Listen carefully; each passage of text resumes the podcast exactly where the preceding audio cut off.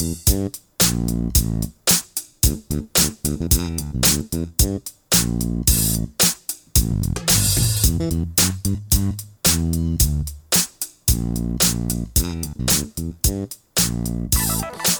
listening to SOAR Sessions with Dr. Trish. and Jeff Todd.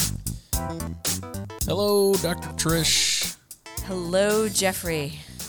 We're back with a special edition of SOAR Sessions, a little new concept that we've been uh, working on. The medical minutes.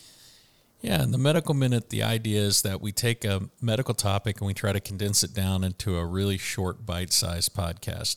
Hit the hit the big points, things that can offer um, useful information for patients or um, other folks that are interested. And today, we decided to tackle a, a topic that is um, not completely understood. I mean, everybody's familiar with with this topic, but I don't know if everybody really understands this topic. But it's it really is kind of the heart of the matter in a lot of ways of things to do with uh, any injury or pain or illness such as coronavirus.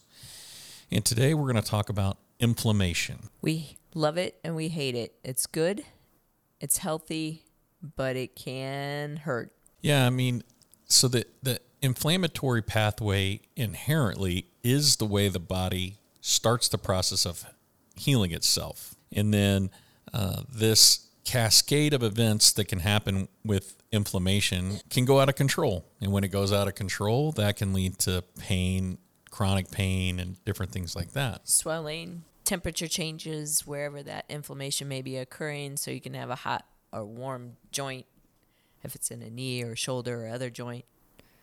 But pain, restricted motion, gut problems, you can have inflammation anywhere. Any tissue of the body can respond or have an inflammatory process. Is that a fair statement? Yes. Okay.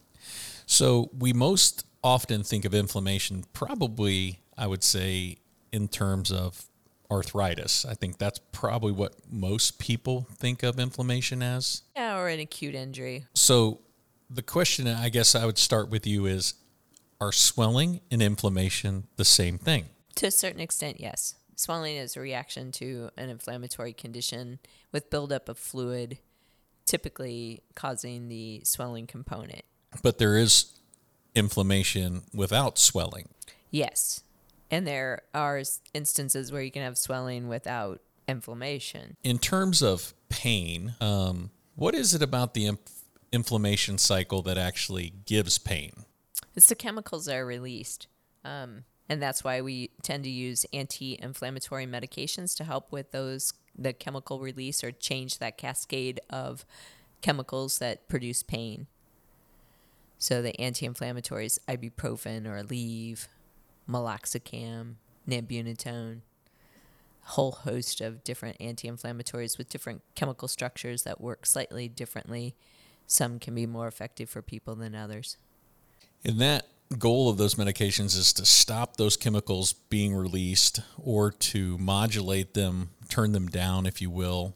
they turn down the production of certain enzymes that cause the cause pain, inflammation, swelling. There are some cardinal signs of inflammation. So when we think about inflammation in some sense, we think of redness, we think of heat or warmth. Um, swelling's part of that. And pain. So we can experience inflammation from a host of different events um, injury, other insults, infection, illnesses, different things like that.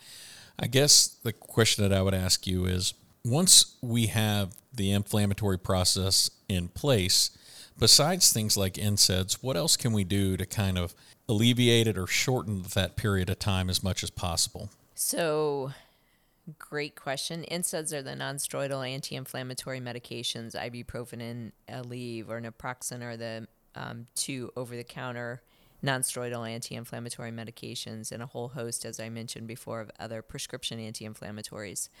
But the first thing you want to do is control the swelling, because most of the time your in- acute inflammatory response can be minimized with regard to pain if you can control the swelling. So ice, elevation, compression. The classic rice. Yes, rest is would be the R of the rice rest ice compression elevation. But you don't want to do that long term. So you you ice it, or people are intolerant of ice. Um, then what can you do? Can you use heat? And the answer is in an acute swelling situation. For example, if you twist your ankle, you don't want to really use heat initially because that'll cause the blood vessels to dilate and it'll cause more swelling. But after 48 to 72 hours, a heat on a body part is acceptable. The same thing applies to the spine, but at all times. So in in the back or the neck, can you use ice or heat early on after an injury where you wouldn't want to do that in a swollen joint like the ankle? And the answer is yeah. If you tolerate it, you you want to control the pain. And since the spine doesn't typically swell, putting ice or heat on in the beginning is fine. What is it about acute inflammation or you know, twist your ankle inflammation that that might be different than chronic inflammation?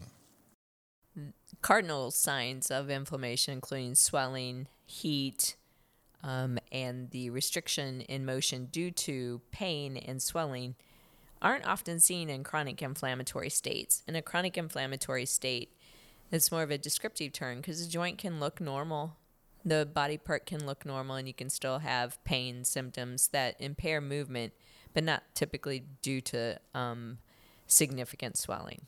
Do you think that in those chronic states that we still have a, a chemical response taking place at the joint level? Say, say in a back joint that's chronically painful at this point? I say yes, and the reason I say yes, um, and there's some debate on the magnitude of that, but because people respond to anti inflammatory injections, including steroids, in a chronic state, it makes me uh, appreciate the the chemical reactions that are controlled in an inflammatory state that can still produce pain and improve in people who are in that chronic state. The the best strategy would be to avoid a chronic inflammatory state or avoid injury, of course, if we can, which we can't always. Or in the case of autoimmune disorders where you have a inflammatory response to your body, if you will, that your body,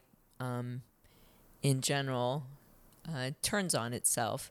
You can control the response of the body to generalized inflammation by not just medications, but diet, exercise. So, foods can affect inflammation, supplements can affect inflammation. A lot of research a lot of talk on the role of food uh, in the battle against inflammation. Do you buy into the theory that foods can be inflammatory? Just certain foods can increase the inflammatory state of the body? 100%. It's easy. If we could if we could teach the population in America about the significant effects of your diet and exercise on overall health, we could eliminate, I believe, many inflammatory conditions or pain conditions, or certainly minimize their their pain effects. So let's let's touch on diet because it's probably the least talked about tool or treatment that we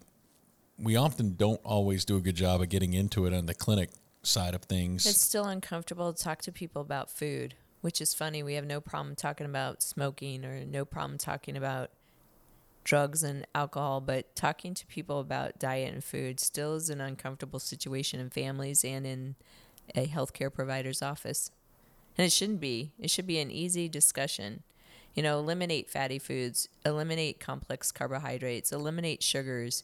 You can diminish inflammatory states and the effect of inflammation on the body, including the gut, by changing the consumption of those items. Yeah, and I don't think it's necessarily very difficult food choices either. I mean, there's a lot of foods that are really palatable and good that a lot of people would would I think if you surveyed people and said, "Hey, what do you think about this food?" Foods like you know some of the fruits and berries and the cherries. They're inconvenient.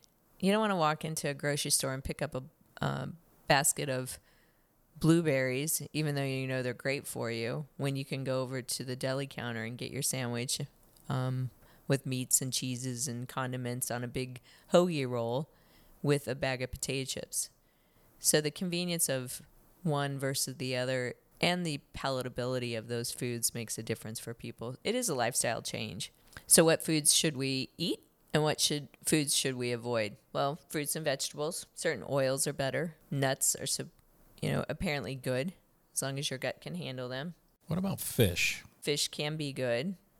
Not the fatty fishes. Fried catfish? Fried catfish, the fried part is not good for you. It's the fatty fish that are typically considered more beneficial, correct? Your Salmon, tuna. sardines. Sardines. How- What do we got to do to make sardines have a comeback? I don't know. Shout out to the, Fred Spilker in my life who loves sardines on a cracker. I just like the can. I just was intrigued by the can of sardines. It smelled so bad. Ugh, The old school can where you had the key and you had to Yeah. roll the lid back. They don't make them that way anymore. they don't. Nope. I, No. Oh, it, it smells like cat food. But. so you'd want to av- avoid the sugars, heavy sugars, fried foods, French fries, which was my lunch today. Um, I'm creating an inflammatory state, so we can talk about it, and I can control it later. Alcohol, some lactose products for patients can be have an impact on inflammation. So the idea idea behind foods is that there are certain foods and may be individualized that can affect inflammation in a patient's body. So how do you figure out which ones affect you? Well, there's a really difficult process that you can go through, and you eliminate almost everything from your diet and slowly reintroduce different food items, including um, liquids, and to determine which ones have an effect on you An elimination diet. elimination diet. And our nurse Nikki does a good job of coaching people through an elimination diet. But it's it's hard. These things would require significant changes in your lifestyle. Well, you may want to just know what causes problems. That way you're not eliminating, you know, 15 different food options in your diet.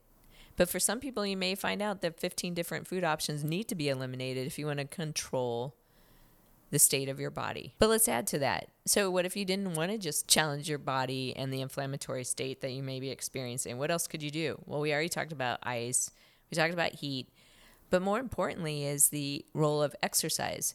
So, even stimulating the muscles, um, there are different chemicals produced when the muscle is used that can help with inflammation. You also increase the blood flow around the injured site eliminating waste products and inflammatory chemicals by moving a joint, but it has to be done in a respectfully timely fashion. You don't want to um, hurt the joint in the really acute time frame or hurt the body part in the acute time frame, but you also need to ha- balance inactivity and rest with reintroduction of activity and exercise, and that's critical to promote recovery.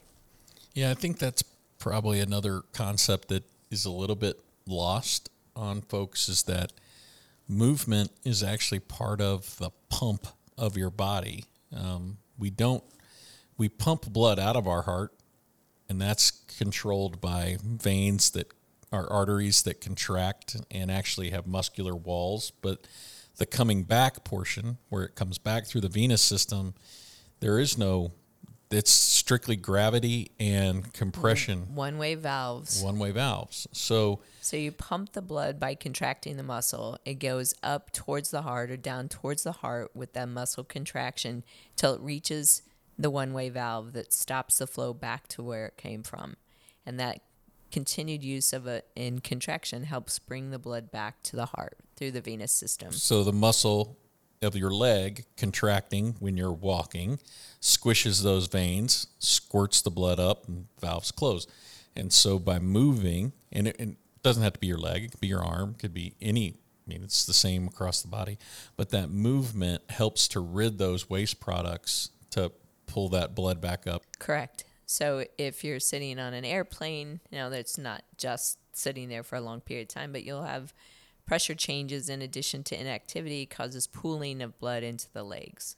So if you elevate the legs or you perform ankle pumps during an airplane flight, you'll prevent that blood pooling and, you know, in the worst case scenario, prevent blood clots that can um, occur in that stagnant blood in the venous system. So let's wrap up this quick medical minute on inflammation by touching on things to take away on inflammation. Acute inflammation is not necessarily bad, it is a normal process of the body and it's part of the healing process. Inflammation becomes a problem when it becomes chronic or unwelcome and systemic. Systemic. There are things that we can do besides drugs to help rid inflammation.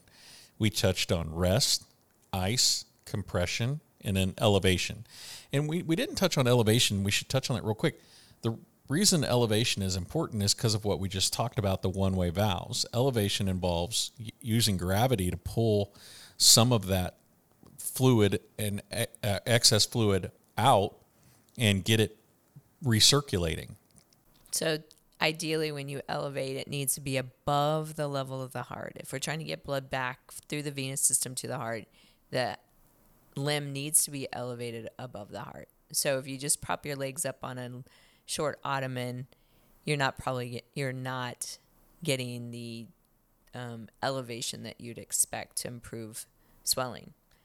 You can use um, changes in pressure. So you, you can do a, um, a soak. So if you get into a bathtub, or as long as the temperatures aren't too hot, or a pool, um, and you may see some improvement in swelling. You can use changes in your diet to affect swelling. And there are supplements that can affect swelling curcumin, turmeric, which is um, bromelain, green tea, capsaicin, all of those can affect swelling or inflammation. Movement is good. For 99.9 percent of the things I treat, I'm treating it. And one of my recommendations, the strongest recommendation I can make is stay active, keep moving. We may need to protect certain body parts with certain restrictions, but I'm not here to create a population of disabled people. My goal is to keep people functional, and I promise the effects of activity far outweigh the effects of rest food is an important player. By changing your diet, you can change the body's response to certain inflammatory conditions, including autoimmune disorders or other arthritic or degenerative processes. Eliminating inflammatory foods from your diet and switching over to nothing but strawberries, blueberries, and cherries might Green, not leafy vegetables. It lean. might not eliminate all your pain, Oh but gosh, no. Can we bring the concert volume down from a 10 to a 5 to a 7? You can. I think you're much more successful at doing that when you combine those food changes, dietary changes with exercise and change the name to moving. So you don't feel like you have to go out and run a marathon, but you're just moving, keeping the muscles contracting, aerobically developing the blood flow in and out of muscles and improving strength and conditioning can improve inflammation and pain. I think that covers it. That is our medical minute. Let's quickly, let me just read some supplements that might be helpful for people if they are looking for something natural. The omega 3 fatty acids are fish oils, curcumin, 400 to 600 milligrams per day on average. SAMe, you have to be careful. That can be helpful for more systemic inflammatory conditions. Um, that's 200 to 800 milligrams per day. That, however, interacts with many medications, so be careful with that. Zinc, um, up to 40 milligrams per day. Um, green tea, 300 to 400 milligrams per day. Um, capsaicin, cat's claw. That's another one. You have to be careful with some interactions, but a thousand milligrams with eight ounces of water. And frankincense, which is mm. Yeah, frankincense. How about myrrh? Does myrrh, does no, myrrh come on? Not myrrh. No.